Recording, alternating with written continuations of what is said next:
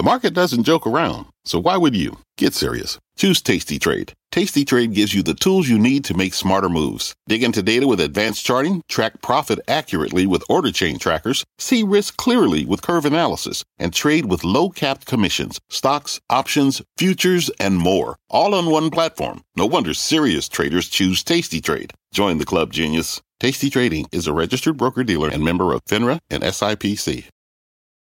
It's Jim Cramer here. You're listening to the opening bell of CNBC's Squawk on the Street. Don't miss a minute of the action. Good Thursday morning. Welcome to Squawk on the Street. I'm Carl Quintanilla with Jim Cramer, David Faber, live from separate locations. Lots to get to this morning. As Andrew says, another dismal print on jobless claims, nearly 3.2 million for the week.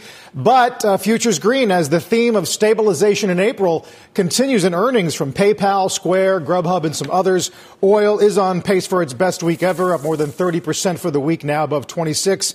And Jim Moderna is going to be a talking point this morning. FDA approval for phase two trial of its vaccine candidate, mRNA 1273. Where do you want to begin? They're ready for uh, beginning of June. They're talking about phase three. Uh, I love the confidence. There was a time where if you did that, the FDA would really call you out. They say, you know, basically, how dare you plan phase three? You got to get phase two done. This is a sign, once again, that the level of FDA meaning business is extraordinary. Uh, the time that it takes to do these things is being at a level that no one has ever seen. Uh, remember, mumps, the longest to uh, fruition, four years. This thing is happening so rapidly. And they're talking about scaling if it's good. So there's reasons for optimism. Um, I know Moderna. I interviewed. I was the first person to uh, interview them. You know, these guys are scientists, all right, and they're using Amazon Web Services to basically, if you wanted to look at like what a bank would do, what a bank robber would do, you have to keep turning until you get the right combo. That's what Amazon Web Services does for those. So I mean, it's an out. al- David will love this. It's an algorithmic play, and uh, maybe that's the way of the world. I, I was thinking that the way that we going would be J and J or Pfizer, but if Moderna can do it, you know that we're going higher.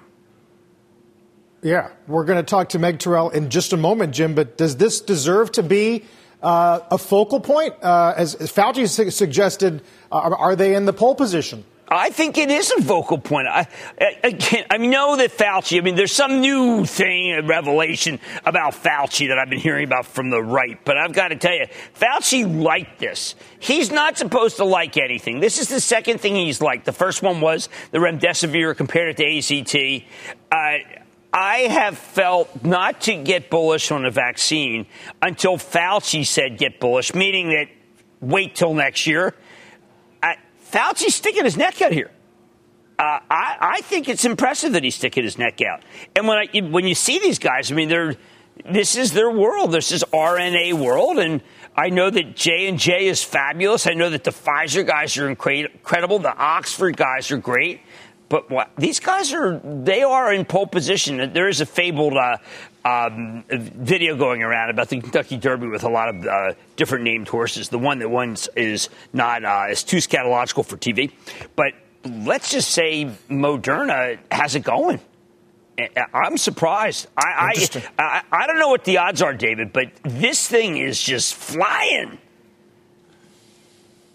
Yeah, well, I want to hear more about those odds from Meg, Carl. So I think she may be available. Let's uh, let's let's bring her in, right? Yeah, yeah. Let's let's let's do Meg on the, uh, on that and remdesivir looking at approval in Japan. Morning, Meg. Good morning, Carl. A lot of news coming, and Moderna, as part of announcing its uh, quarterly results this morning, giving that update um, on the planned trials for its vaccine, uh, saying that the FDA did give the go-ahead just yesterday to begin the phase two trial, um, and also saying that they're finalizing the protocol for the phase three trial, which they now expect to begin in early summer. Um, they say, based on these timelines, if all goes well, potential regulatory approval in 2021. Uh, Stéphane Bancel, the CEO, on the call this morning talking about that acceleration of timelines. Take a listen to what he said. Today, we are very happy to announce that we received yesterday clearance from the FDA to proceed with phase two. It's just nine days from filing our IND on Monday, April 27th. The FDA gave us a green light. We intend to start the clinical trial as soon as safely possible. And so, guys, the next thing that we're waiting for is the readout of the phase one trial. Uh, those results should be available, we hope, any time now. Uh, and that will be the first human trial data on a vaccine for COVID-19. And just to remind you about these timelines, they only began that phase one trial in the middle of March. And as Jim pointed out, they're already accelerating their timelines for beginning the phase three. Just in the end of April, they were forecasting that was going to start in the fall. Now they're saying the phase three could start at the beginning of the summer. So these timelines are just getting incredibly compressed. Uh, and it's really amazing to watch. But of course, this is a new technology, a new virus. And so there are going to be a lot of questions as this proceeds. Yeah, Guys. M- Meg, I am uh, aghast. We know that there are many vaccines out there, and you've covered them, where once you start giving them to uh, healthy people, things really go wrong. And there are people, you know, sometimes they used to say, we got to give them for a year before we know something going wrong. This is the shortest time frame. Is there concern that perhaps they are breaking the long-standing rules of the FDA that you should not give someone an, Ill, an illness, a healthy person an illness that could kill them? Uh, because it sounds like that this is almost a Manhattan Project in itself. Yes, that's a really good point, Jim. There have been instances before, specifically with dengue vaccines recently, where giving the vaccine actually made the disease worse when people encountered it. Uh, so that is a concern here um, with vaccines, especially with the new technology. You know, I have been talking with a lot of people in the industry who say, yes, it's very exciting how fast this messenger RNA technology can move, but don't count out the tried and true technologies from companies like Johnson and Johnson uh, and Merck, which we haven't heard as much about, but we did have Ken Frazier on last week saying they are in the vaccine race as well, and they're just typically quieter about their communications. But we shouldn't count out those big companies because their timelines right now don't seem as fast. Um, so there are definitely concerns. And every time I talk with Moderna or anybody else in this space, I ask them, how much time do we need to know that these vaccines are safe since it's a new technology? Um, you know, they seem to think they can get that information within these time periods, but I think there are still questions, of course. And Meg, it's David. Um, as you pointed out, we've never dealt with timelines like this. The market, obviously, and investors overall, not to mention all of humanity, very focused on it. um, what about manufacturing? You know, we heard from Pfizer as well. Maybe something sooner than we had thought, eh, perhaps. But again, manufacturing at scale seems to be such an important part of this. Can Moderna do that? Uh, can Pfizer do that? When we talk about these timelines, are we really talking about getting to that point where you actually would have enough doses available for people around the world? Yeah, it's a hugely important question. And actually, in, in Rick Bright's whistleblower complaint, the, the BARDA director uh, who was removed from his job earlier this week, he detailed concerns about the supply of things like vials, syringes, and needles all of those things that you're going to be needing to supply vaccine to millions or even billions of people if and when we have a vaccine ready. So I've been checking with companies, you know, is that a problem? Are they worried about that? And these companies with, you know, huge manufacturing capacity say no, you know, based on our projections that we've given, we are able to provide Pfizer, for example, hundreds of millions of doses next year. Moderna has said with its new partner, Lonza, they aim to be able to supply up to a billion doses per year. However, we don't know how soon they could get to that threshold. But you're asking such an important question. Uh, you know, Merck put it this way: they're being asked to shorten development timelines by unprecedented amounts and increase manufacturing capacity by unprecedented amounts, all at the same time. So these are going to be huge challenges. We're going to watch them try to solve in real time. Uh, Moderna, um, I met them when they uh, they came to the J.P. Morgan conference two years ago. You and I were there, Meg, and they were sitting on the sidelines. I went up to the guy. I didn't know he was a real guy. I said, "How you doing?" he said, "I got this thing called Moderna." I said, "Oh yeah, I remember you went IPO." He said, "Well, we're good." It, this company, it, it, it reminds me if I were Pfizer uh, if I were J and J, they're, like Butch and Sundance. Like, who are these guys? And, and uh, could you please tell people how this is a different sort of drug company? This is not a traditional drug company. This is a computer-driven company. Certainly, Moderna does use uh, artificial intelligence, machine learning to be able to speed up their discovery process. And we do hear about this from a lot of different companies. All drug companies are using that in some way. Uh, to speed up their discovery. Moderna is a very interesting company. You know, they were founded by Flagship Pioneering, venture capital firm, with this idea that messenger RNA uh, would present an entirely new way of delivering medicines, um, essentially delivering the genetic materials to the body to then have the body's own cells make the medicines in essence. Um, so it's an amazing technolo- technological idea, but critics point out this has never been approved before. So that's important to remember. It's, there's a ton of promise and excitement, but it needs to be proven. Yeah, I, I mean, we're, look, J and J is great. I was speaking to the scientist who's running the trial up at Harvard. I mean, the guy's such a heavyweight, made me feel like an idiot. I, I don't know whether he actually intended to, perhaps. Uh, the guys at Moderna, it's like a little shop. I mean, it would be unbelievable if the little shop. These guys are David, and the other guys are Goliath. And I don't know. I'm, I'm putting my money on David. David, are you putting your money on David? Always, always. I still, I still believe, Jim. You do. All right. Well, this yeah. would be amazing. I, I've got to tell you, Meg, without a proof of enough uh, that this thing works, that would be something. I don't want people to get their hopes up, but this would be something. Wow. Almost makes you want to buy an airline. We all have to hope it works. You know, I'm thinking about buying Hertz. what do you think, David Hertz, on this one? I, Maybe a cruise ship. Buy the bonds. Buy, buy the bonds. Uh, Hertz bonds. You got the sub debt trading at 14 to 15 cents. You can buy the senior debt yesterday. I think the senior bonds at around 36 cents. All Don't right. buy the stock, buy the bonds, Jim. If you're going right, to buy that's Hertz. my real. Play that instead of Moderna is what you're telling me. yeah. All right, guys, we're going to take a break. Uh, there's a lot to get to this morning, including uh, results from Square, Lyft, Hilton, Beyond Meat, Peloton, Costco, obviously, Viacom, Etsy, Fox. We'll get to all of that and talk about uh, claims, which once again came with, with a rough print of more than uh, 3 million people. Back in a moment. What's on the horizon for financial markets? At PGIM, it's a question that over 1,400 investment professionals relentlessly research in pursuit of your long term goals. Specialized across asset classes, but united in collaboration, our teams provide global and local expertise. Our investments shape tomorrow, today. Pursue your tomorrow with PGIM, a leading global asset manager. Welcome back. A lot of results to get to uh, on this Thursday morning. Jim, you seem to have a special place in your heart for those uh, who are still trying to short uh, Beyond Meat or Lyft or some of these others. Going against Beyond Meat, going against history. Uh, and not just because I had an unbelievable cheeseburger last night that they gave me.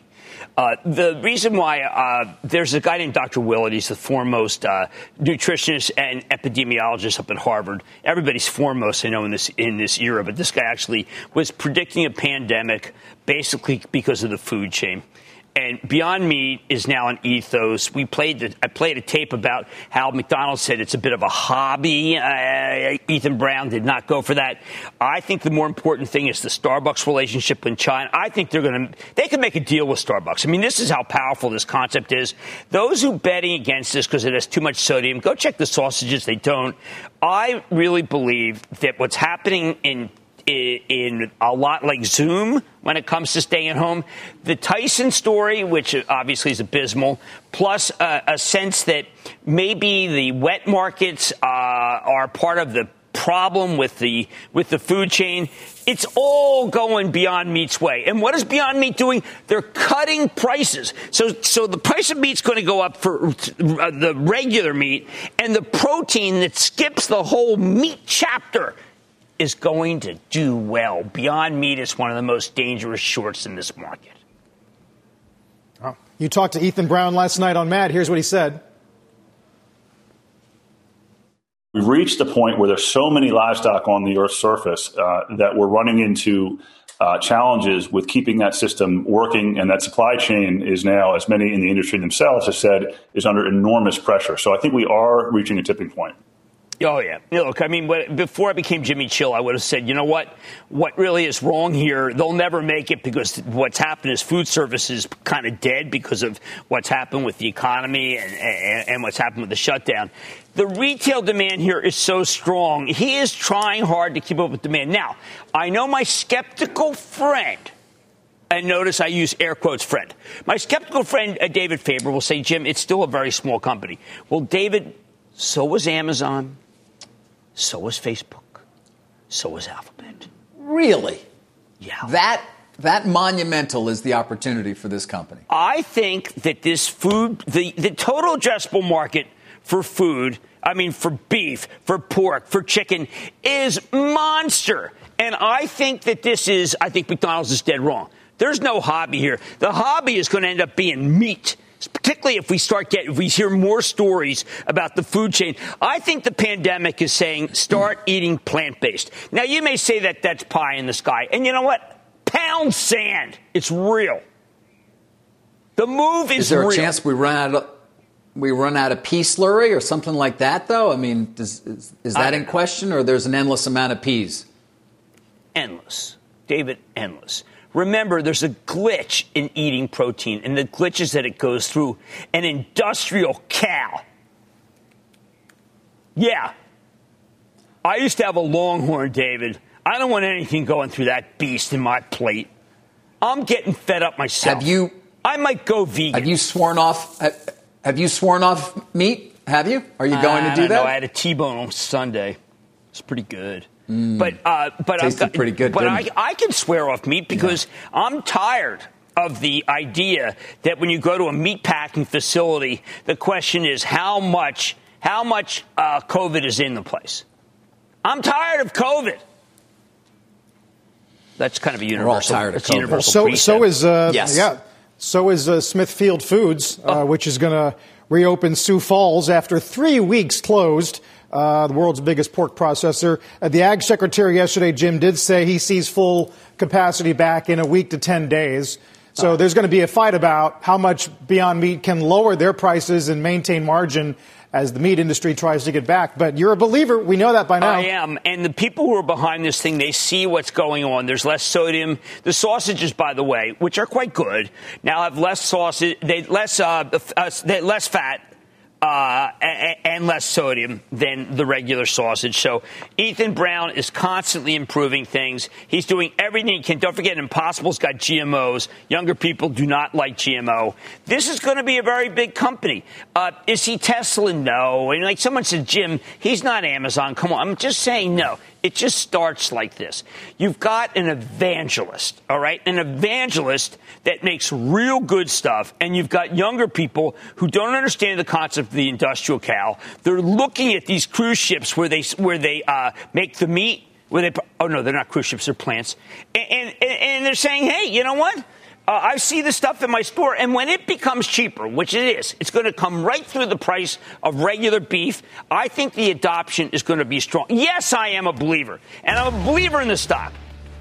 I am not a skeptic. At right. one point I was very skeptical. Okay.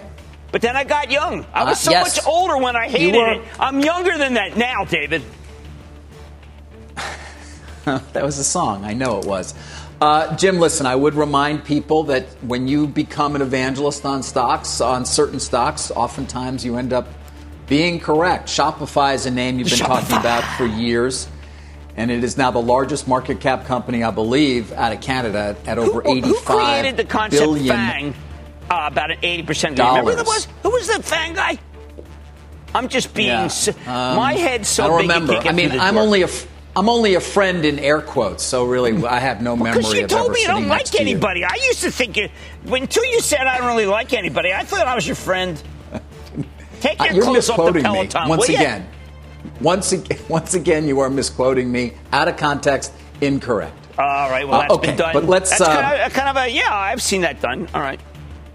Mm-hmm. Yeah, all right. Uh, we got 10 minutes till we get an opening bell. Guys, we're also going to be talking to Greg Hayes, of course, uh, the CEO of uh, the old United Technologies. It's now Raytheon uh, as well. RTX, the symbol there, having reported earnings. We're going to certainly want to hear what Mr. Hayes has to say about the current environment. More Squawk in the Street coming right back.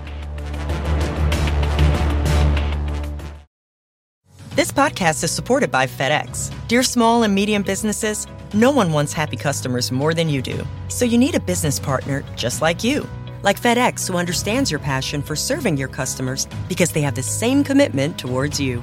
That's why FedEx offers you picture proof of delivery, packageless and paperless returns, as well as weekend home delivery to 98% of the U.S. on Saturday and 50% on Sunday. See the FedEx service guide for delivery information. What's more, FedEx Ground is faster to more locations than UPS Ground. Trust FedEx for timely deliveries. See what FedEx can do for your business. Absolutely, positively FedEx.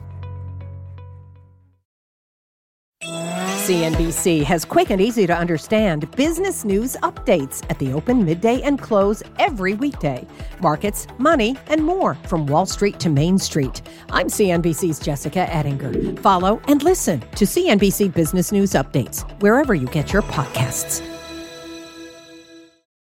Very uh, large movers pre market. Viacom's up 14, PayPal's up 10. Peloton up 19. Futures are green, but can they hold on this Thursday? We'll find out when we get the opening bell in just about uh, seven minutes. Welcome back. Time for a mad dash as we get you ready for the opening bell about four minutes from now. A lot of earnings to talk about this morning, uh, and the stocks, of course, related to them. Let's start off with Bristol Myers for the mad dash here, Jim. David, Bristol Myers. Surprises.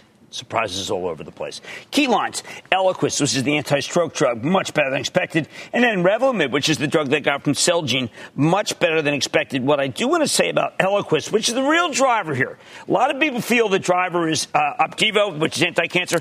Eliquis is the superior stroke drug. When, when my father had a stroke, there were many different stroke drugs at work, and that you had to choose from them. Well, the one that is now becoming the standard and may get 100% of the market is Eliquis. That's the driver. People don't talk about it. I can't wait to sit down with Dr. Caforio, who is, you know, he's the unsung genius. Uh, he's put together this great deal. Uh, now, you're going to find sellers. They're all over the place, but this is maybe the least expensive, 10 times earnings, 3% yield of the major pharmas because people don't believe in Celgene that he bought, and they don't believe the fact that – the company has a big patent cliff. I believe, I genuinely believe in Bristol Myers. Amongst the group, is it one of your favorite names, Jim? Indeed, it is uh, because. Well, the group has so much game. I mean, it's hard. Novartis is, is, is on the far turn. and looks for, and then J and J is behind, and then Dr. Fauci. I mean, there really is. These companies are doing so much good, but Bristol Myers is not in the race for COVID. Okay, it's not been their strength. GlaxoSmithKline, right. J and J, uh, Pfizer, yep. it, they're all in the in the hunt. Bristol's just doing its thing. Uh, the, the merger's a good one. Those who are against the merger, I think you have to rethink. Just like the people who have to rethink the merger with Allergan and AbbVie. Now that you can get your, you know, go see your dermatologist. So these were two great combinations. They're working. I approve. Yeah, AbbVie, Allergan likely to close tomorrow. Lilly, though, is the best performer in that group that I see, at least Dave amongst Ricks. what we used to call big pharma. Dave Ricks yeah. is doing so much right. Quietly, Indiana, stocks doubled. People didn't believe his RA drug. People thought his diabetes franchise could be attacked. Uh, he is doing so much good. And by the way, he understands the system better than anyone. We ask people say, who really represents pharma in a way that is quietly the smartest? And they always they always go to Ricks.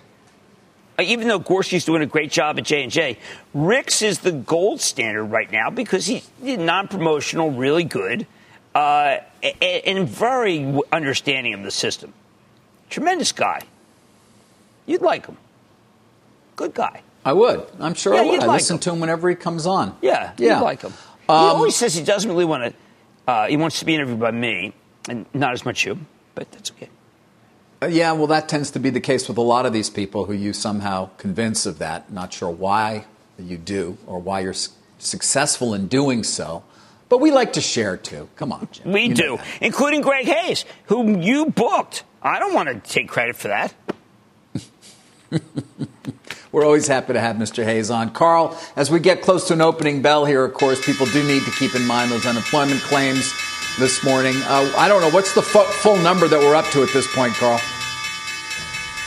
It's 33.5 million uh, over, I think, seven weeks. Uh, so you tack on another 3.169 million this week. There's the opening bell. Eric Millen is the NYSE facility supervisor at the NASDAQ, ringing the bell remotely. It is uh, GAN Limited, a gambling software provider celebrating its IPO. Um, David, we got to talk some media. Uh, Viacom subs up 50, sure. uh, best month for streaming so far. Uh, this new deal with YouTube, that was a double digit gainer pre market. Yeah, uh, the stock is opening up about 12% this morning. Of course, it has been nothing but pain for those shareholders, as uh, we know well and they know well, uh, really ever since the deal was announced and the cash flow numbers have come down. But this was a good quarter for Viacom, at least based on the expectations. As you point out, they did generate almost half a billion in free cash flow, very different than last quarter.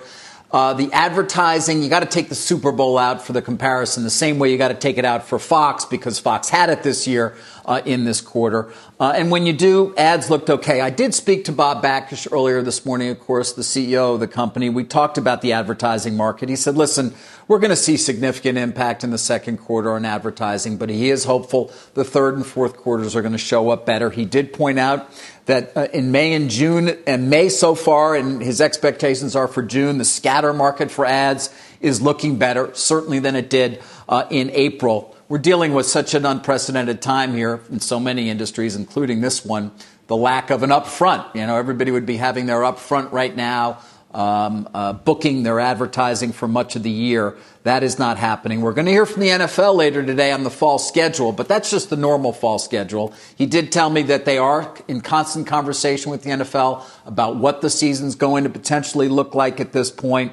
Uh, and he did tell me he believes the NFL is very much focused on playing. Exactly what that's going to mean, well, we're going to have to wait uh, to see. Does he expect more cord cutting? Absolutely. We've seen it. We continue to see it in terms of people signing off, going with the broadband, going with the YouTube TV, which is on behind me. It's a big delay behind me as well, but they do sign a new carriage agreement with YouTube in June. Uh, uh, the Viacom, key Viacom networks are going to be available on that. The fees are the same that they would be for the regular distributors, so that is seen as a positive. And then overall streaming, you mentioned it, Carl. Pluto, their free platform, 24 million MAUs. This is all domestic, by the way. And then CBS All Access and Showtime, they don't split it up for you, but 13.5 million. That did look like a pretty good number as well. So a positive response this morning to Viacom's numbers. Um, local ads continue to be hard hit. Fox talked about it. Viacom will talk about it. You know, your local advertising, restaurants, auto dealerships and the like, they're just not going to be there in terms of ads. Certainly weren't there in April, probably not in May as well.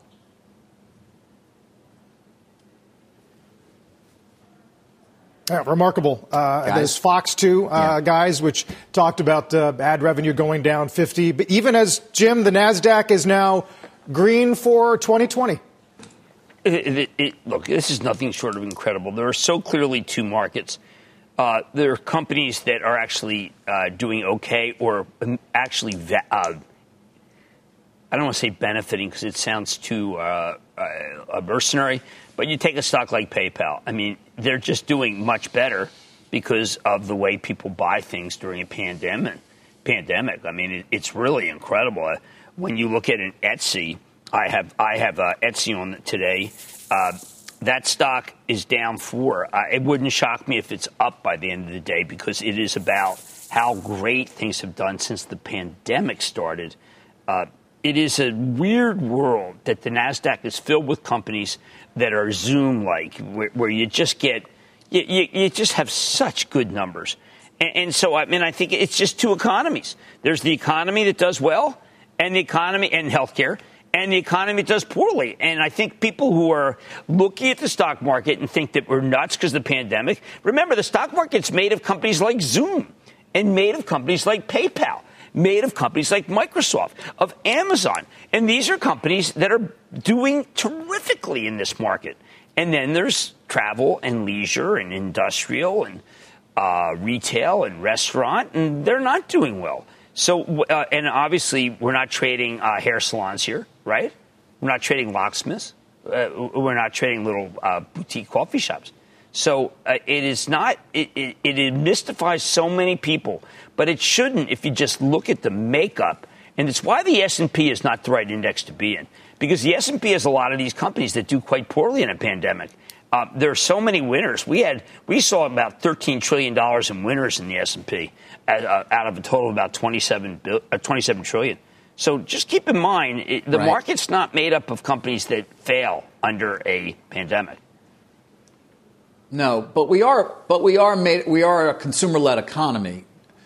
Jim, and to the extent that the consumer is not there to participate in a full manner, that eventually trickles through to everything. Yeah, including even Microsoft's customers as well, right? I yeah, mean, but they're international. And David, if you want to know, Mr. President, hold your ears. If you want to know uh, how you really come through with numbers right here, you come through with numbers from China. The technology stocks that do business in China, they are on fire. So anytime you hear that the trade people from our country are talking to the trade people from China, you may loathe the PRC. But oh man, the numbers that you're getting out of China, and then FANG in general. Well, Facebook's not China, but it's made up for uh, what you do when you're sitting at home. Amazon, how many things did you buy? I, I, I, I bought like socks and detergent uh, during the intermissions. Okay, I mean it's incredible. Netflix. I mean, what are you doing? I mean, what part of Netflix are you watching this weekend? We're pathetic. Alphabet. It's just great when you're at home and you're a kid and you're and you're cheating on your schoolwork with with Alphabet. I mean, these are the companies that are made for this environment. Microsoft. I don't know. Apple. Well, look at look at Peloton, guys. Oh, Peloton this morning. Uh, since the IPO, since the IPO, it's up 69 percent. Over a similar period, S&P's essentially flat. Uh, sales up 66, Jim. I mean, there was a time where people didn't believe that it was that the elitist uh, character of the product could ever be shaken. It's an uh, ecosystem. As we said yesterday, the market came right in its direction. Yeah, they're talking about, I mean, they're talking about a treadmill, but this is this is one where uh, Heather Gaines, who's key on my uh, Mad Money team, uh, put one an order in. They're talking about late June. I, I mean, Moderna's going to get its results before you can get a thing about Peloton. This thing's incredible. The gyms are not going to. How many gyms can open social distance? And wipe down. I mean, how many how many people can go to Lifetime? You know about A and B, right? David, your kid knows it. Is your kid going to be an A or B? That's the big thing people are talking about. A goes to school, B does at home. I mean, you're going to have to go to a gym, and when you go to a gym, you're going to have to take a number or you know be assigned a number. And I don't know what you do if you own five Planet Fitness uh, uh, franchises. What do you do? So you buy a Peloton and you just you I don't know you you crush it. You crush everybody else. Peloton made for this environment. Really good conference call, by the way. Yeah, fabulous conference call. Yeah, you know really it's good. funny. Jim, we've talked about how the crisis has accelerated the down the the the down move for so many businesses. Yes. Retail, of course, being the key one that we've talked about. But in this case, it seems to have accelerated sort of the adoption um, that might have taken place over the next four to five years in really what may be four to five months. And wait till they open back to their, where I bought my wife for Peloton. The clothes are off, David, of my wife on Peloton, not herself. I made that kind of ill-fated error last night on the show. I, I, I we're moving. The, I'm moving the Peloton to the beach house where she's uh, where she's sequestered because of right. this quarantine. Uh, I, I, get to see my wife this weekend. I think it could be interesting. Uh, I remember what she looks like. You know, I always thought it was dynamite. You're allowed to say that about your wife. I think so. Uh, but yeah, we're That's bringing the. She nice said, "Bring the Peloton." Say. Yeah, because she wants. You can't go to the gym. The gym is considered to be like an airplane. It's like a cruise ship. I have Norwegian on tonight. That was a plug. That will be interesting to hear. Um, so guys, watch? so many different numbers to. Uh, uh, yes, I watch. I watch. Uh, you know, yeah, it's on all day long now. yeah, I know. It never stops, Jim. Yeah, yeah, yeah I'm sure. Um, you're always. I'm always home to watch now. It's funny and to just endlessly take useless phone calls. But um, I did spend a lot of time yesterday afternoon, as I know you did, talking about some of the earnings that came out, including T-Mobile. I watched Mike Sievert, of course, join uh, Sara and Wilf on the on the closing bell. That stock is up sharply uh, this morning, along with so many in media. We mentioned Viacom earlier, um, but 777,000 branded postpaid net additions, uh, which was the best in the industry. Look at that stock. Um, yeah, yeah, Sievert talking about a lot of positives at this point. legacy? Well, some would say it is. He is no longer a part of the company. uh, John Legere, but it is now Mike Sievert's company. And listen, he's saying all the right things in terms of delivering on the synergies of the Sprint deal that they waited so long to uh, to close, and on margins. We'll see whether they can actually deliver, Jim, uh, as as he continues to say they will. But the stock is responding very positively. You see that this morning with the overall tone as well. Uh, back to media, Fox is up 8.2 percent again sort of the positive commentary, at least Incredible. to a certain extent, at least based on expectations from the call in terms of the ad market. Local is terrible, but they're seeing sort of national things are changing, but they're not that bad. And this belief that football and sports is going to somehow come back. Uh, certainly football, which I know you're very focused on, we're all very focused on. Bob Bakish from Viacom said they're ready to engage with them whenever they want about doing a new deal, but that hasn't yet well, happened. They're, they're talking First, about testing the players the right before. Uh, the t- players will be sequestered in hotels, uh, and it will be uh, remarkable, fanless. Now, a stock that's not moving up is Raytheon, David. Raytheon Technologies. So we got to find out what's going on. Why don't we bring in the person who runs Ray- the new Raytheon? uh, which is the uh, part of the old United Technologies and the old Raytheon. And I thought the quarter was very good. I want to speak to Greg Hayes, CEO. Uh, Greg, uh, you're no stranger. Welcome back to Squawk on the Street. Thanks, guys. Thanks, Jim. All right. So, what would have happened had you just kept United Technologies Aerospace by itself without merging it with Raytheon? What kind of discussion would be had? Would it be with Mnuchin? Would it be with uh, Powell? Look, um, the aerospace businesses, the, the, legacy Collins and Pratt businesses, they're going to have have a tough year. Um, we're going to see sales probably down 50% or so on the commercial aero side. Keep in mind, though, that both of those businesses have a pretty solid defense portfolio as well, about 30% of their businesses. So, you know, we weren't going to go bankrupt if we stood on our own. We would have probably been close to break even for the year from an earnings standpoint, but we certainly wouldn't have been uh, looking uh, to get a handout from the government. Um, yeah, it's good franchises. Uh, the business doesn't go away, but it's uh, it is a uh, it's a tough time in commercial aerospace, as everybody knows. Yeah, but can you talk about the defense side, which I find very interesting because defense is holding up. Uh, you pick up the Patriot missile, which has always had good sales, but frankly, the gross margins have been wanting. Uh, what can you do about that in order to be able to make it so that you take really unbelievable technology and, and start making more money with it? Well, look, I think the the key with the, the merger of, of Raytheon and UTX was a technology merger as well as a talent merger. Um, you know, we come into this merger between the two companies with about seventy billion dollars of defense backlog. Uh, I think you know we've got a good track record on the UTX side of driving cost reduction. You know, if you think about the the engine for the Joint Strike Fighter, uh, we've built. Uh, I think we just delivered the 500th fighter uh, and that engine cost has come down from 20 million to about 10 million dollars an engine, and the margins have gone up. And you know we're going to bring that same discipline uh, to all of the Raytheon businesses. We've got solid businesses.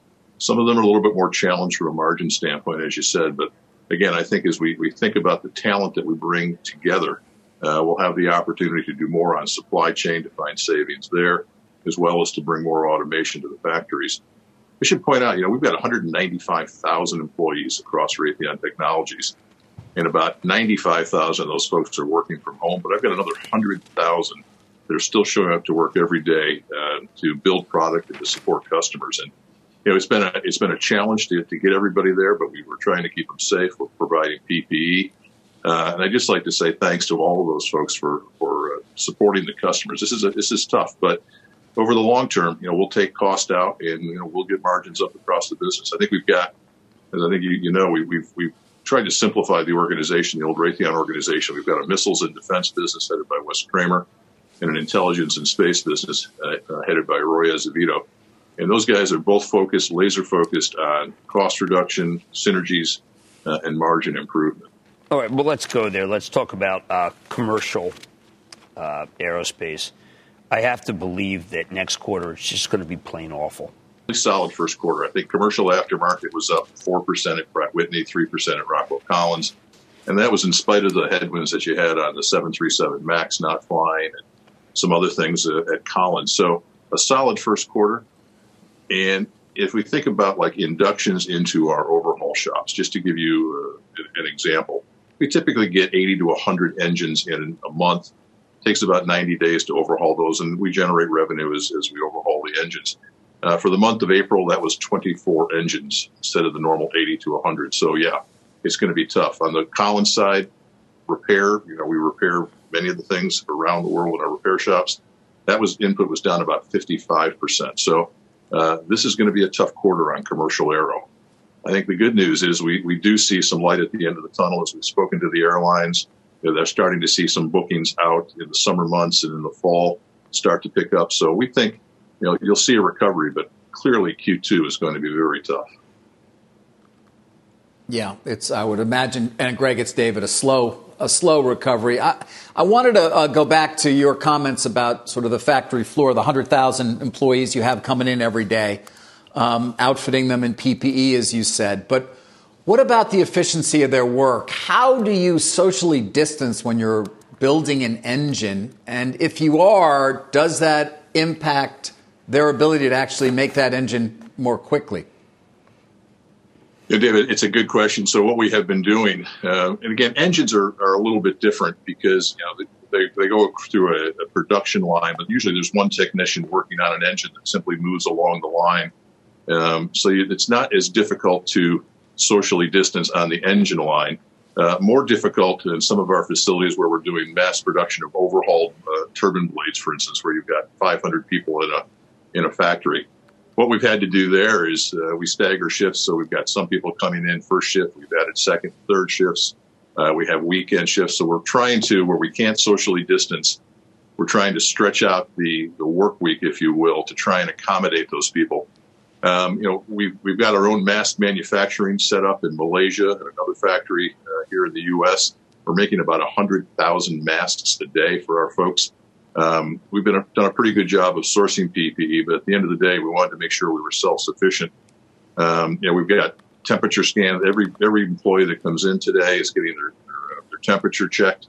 Um, and we're, we'll look at some testing once these antibody tests have been uh, sorted out. Uh, we'll probably be testing employees on a regular basis for for the antibodies. So it's difficult. There's additional cost. I think we mentioned on the earnings call this morning, probably about eight to 10 cents of headwind, maybe a couple of hundred million dollars of additional cost because of this. And that's not accounting the inefficiencies. So, um, this is, uh, this, it's expensive, but at the end of the day, you've got to support the customer. We've got to do this work.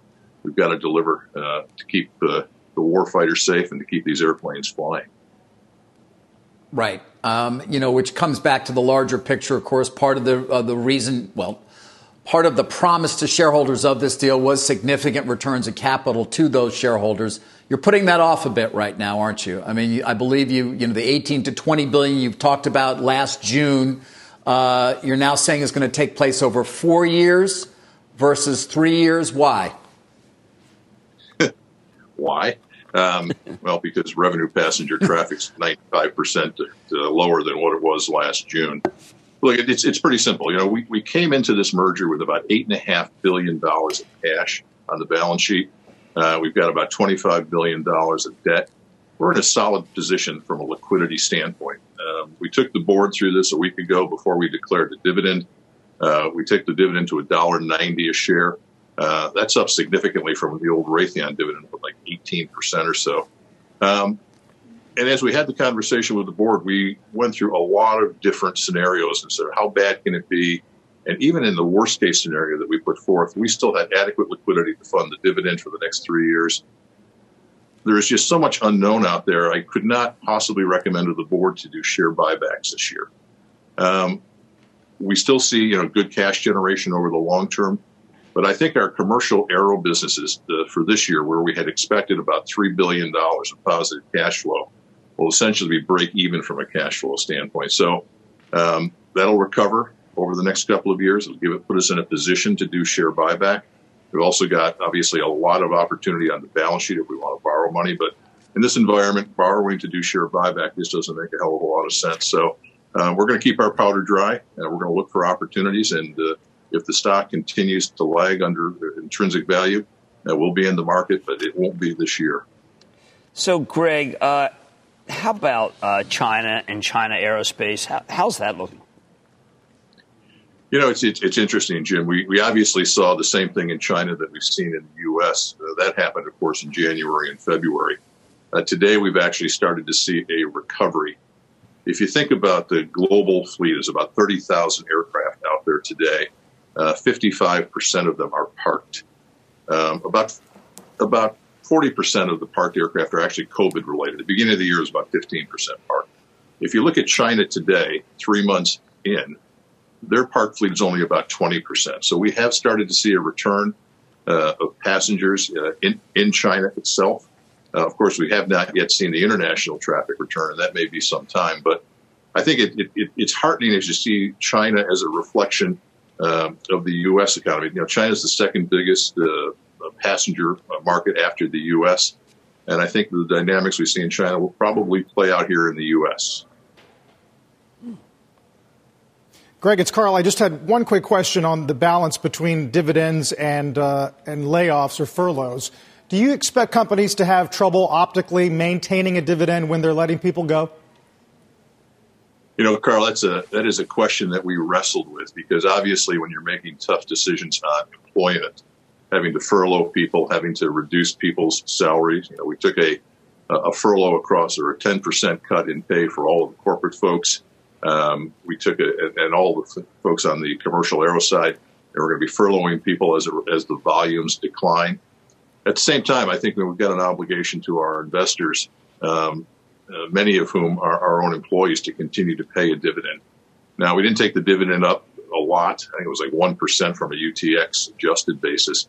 But we thought it important that we, we signal the strength of the business and the strength of our liquidity in spite of these very difficult times. And what I've told employees is we're going to try and save as many jobs as possible.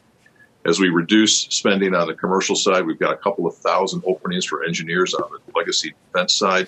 So we're moving folks over. Uh, we're moving production um, from the legacy uh, Raytheon business uh, to some of our facilities out in Cedar Rapids. So we're going to do everything we can to maintain employment. Having said that, we know that there are going to be furloughs. There's going to be layoffs as volume goes down. But at the same time, I think it's important to signal the fact that we still believe in long-term value of the stock, and we won't. we won't buy back stock. We will support it with the dividend. All right. So, Greg, just overall, because you're a terrific businessman that had also insight, obviously, into Otis uh, and into climate control companies. Is there any chance that you think that we may have bottomed? The country may have bottomed in the month of April. Well, certainly from a, commercial aerospace, I think you know you can't get much worse than down 95 percent. If you look at TSA uh, traffic, I think it's down to about 150,000 people a day going through the TSA turnstiles versus about 2.3 to 2.7 million on a, on a, on a regular basis. So I would think that that has bottomed. We, have heard anecdotally um, that you're going to probably uh, see some some pickup here in, in May and June as you get to the summer season the fact is, people can only binge on, on Netflix for so long. Um, and Zoom is fun, but you can't experience the Eiffel Tower from a Zoom meeting. And you can't take your kids to Disneyland on Zoom. So people look at back. They will start flying again. They will recover. And I think April is uh, obviously from a from a revenue passenger standpoint low. Now that'll play out for us in, in aerospace and the aftermarket over the next probably six months or so, and probably then see a recovery. I think the, the, the bigger concern or the bigger issue is going to be on the OE side, where today you've got Boeing and Airbus cutting production, but frankly, nobody needs any new aircraft while you've got 55% of the world's fleet parked. And so I think, you know, that's going to take a little bit longer to recover. You've got to take these parked aircraft, put them back in service, and then you'll start seeing demand on the OE side. I would tell you it's the same in, in, in, most of our other business. I know Legacy Otis is, is probably as recession resistant a business as there are, given their very strong service business. And I think Judy Marks will be on a call later today and she'll talk about that. Um, they made it very well through the 09 uh, financial crisis. Um, Carrier, again, they'll probably, they saw an impact in the first quarter. Dave Gitlin will be on tomorrow to talk about that. Um, but I think, again, the, the, the recovery will happen. Um, but the ultimate, the, the, the, bad, bad news is, is, is, the month of April. And I think everything will get better from there, assuming we don't have a big resurgence in the number of cases and hospitalizations. All right, well, that's excellent. Uh, and I got to tell you, Greg, I think that may be one of the reasons why we're having such a good rally over the last couple of weeks. Uh, so we just heard from Greg Hayes, who's the new CEO of Raytheon Technologies. It's always uh, great to have you. Thank you. Thanks, guys. Care. Thanks, Greg. Jim, your point's a good one on the rally. Uh, NASDAQ is now green for the year. Dow's eyeing 24K. S&P 2890 here. Oil's trying to hold 26. We're back in just a moment. Jim, you got a packed show tonight. Yeah, three of the hottest uh, stocks in the market. We've got Etsy, we have Square, and get this, uh, we have Norwegian Cruise. I mean, they're not afraid to talk. They just did that gigantic deal. Frank Del Rio wants to come on and talk. I cannot wait to do so. Guys, fabulous show. Fabulous. Really good, Jim. We, got, we yeah, chopped a lot of good wood today. I, really quick, we got uh, just we got a minute here. Uh, what do the Bulls need to do to prove they have the ball here uh, as we once again rotate around 24K, uh, 2890? Well, we need to see uh, that there be some uh, widening of the rally here. Uh, maybe it's not just for retail, it's not just Amazon, Target, and Walmart. Uh, for restaurants, maybe we start getting Darden and McDonald's to move. we would love to see anything any, any, any pulse in the actual industrial market. I think Raytheon might be giving you that. Uh, and then I think we're okay. I think Greg Hayes may be right. I think April, just because it was so awful, may be a trough. So finally, I'm going to say it. Yeah, I know it's dangerous. Take my life in my own hands. Maybe the airlines can rally. Wow. I said it. I said it. uh, Hey, you know, Boeing's uh, the uh, top Dow component for the moment, Jim. So it, it, does make sense thematically with what we're seeing here in the first hour. we'll see it tonight. Uh, yeah, Mad Money, of course. Boeing's 25 billion may have been the bottom. That they got that 25 billion. I think people felt they were going to have to be bailed out. There was no bailout. It's big. It's big, big, yeah, big. big. Maybe. You've been listening to the opening bell on CNBC's Squawk on the Street. This podcast is supported by FedEx. Dear small and medium businesses. No one wants happy customers more than you do. That's why FedEx offers you picture proof of delivery, packageless and paperless returns, as well as weekend home delivery to 98% of the U.S. on Saturday and 50% on Sunday. See the FedEx service guide for delivery information. FedEx Ground service is also faster to more locations than UPS Ground. See what FedEx can do for your business. Absolutely, positively FedEx.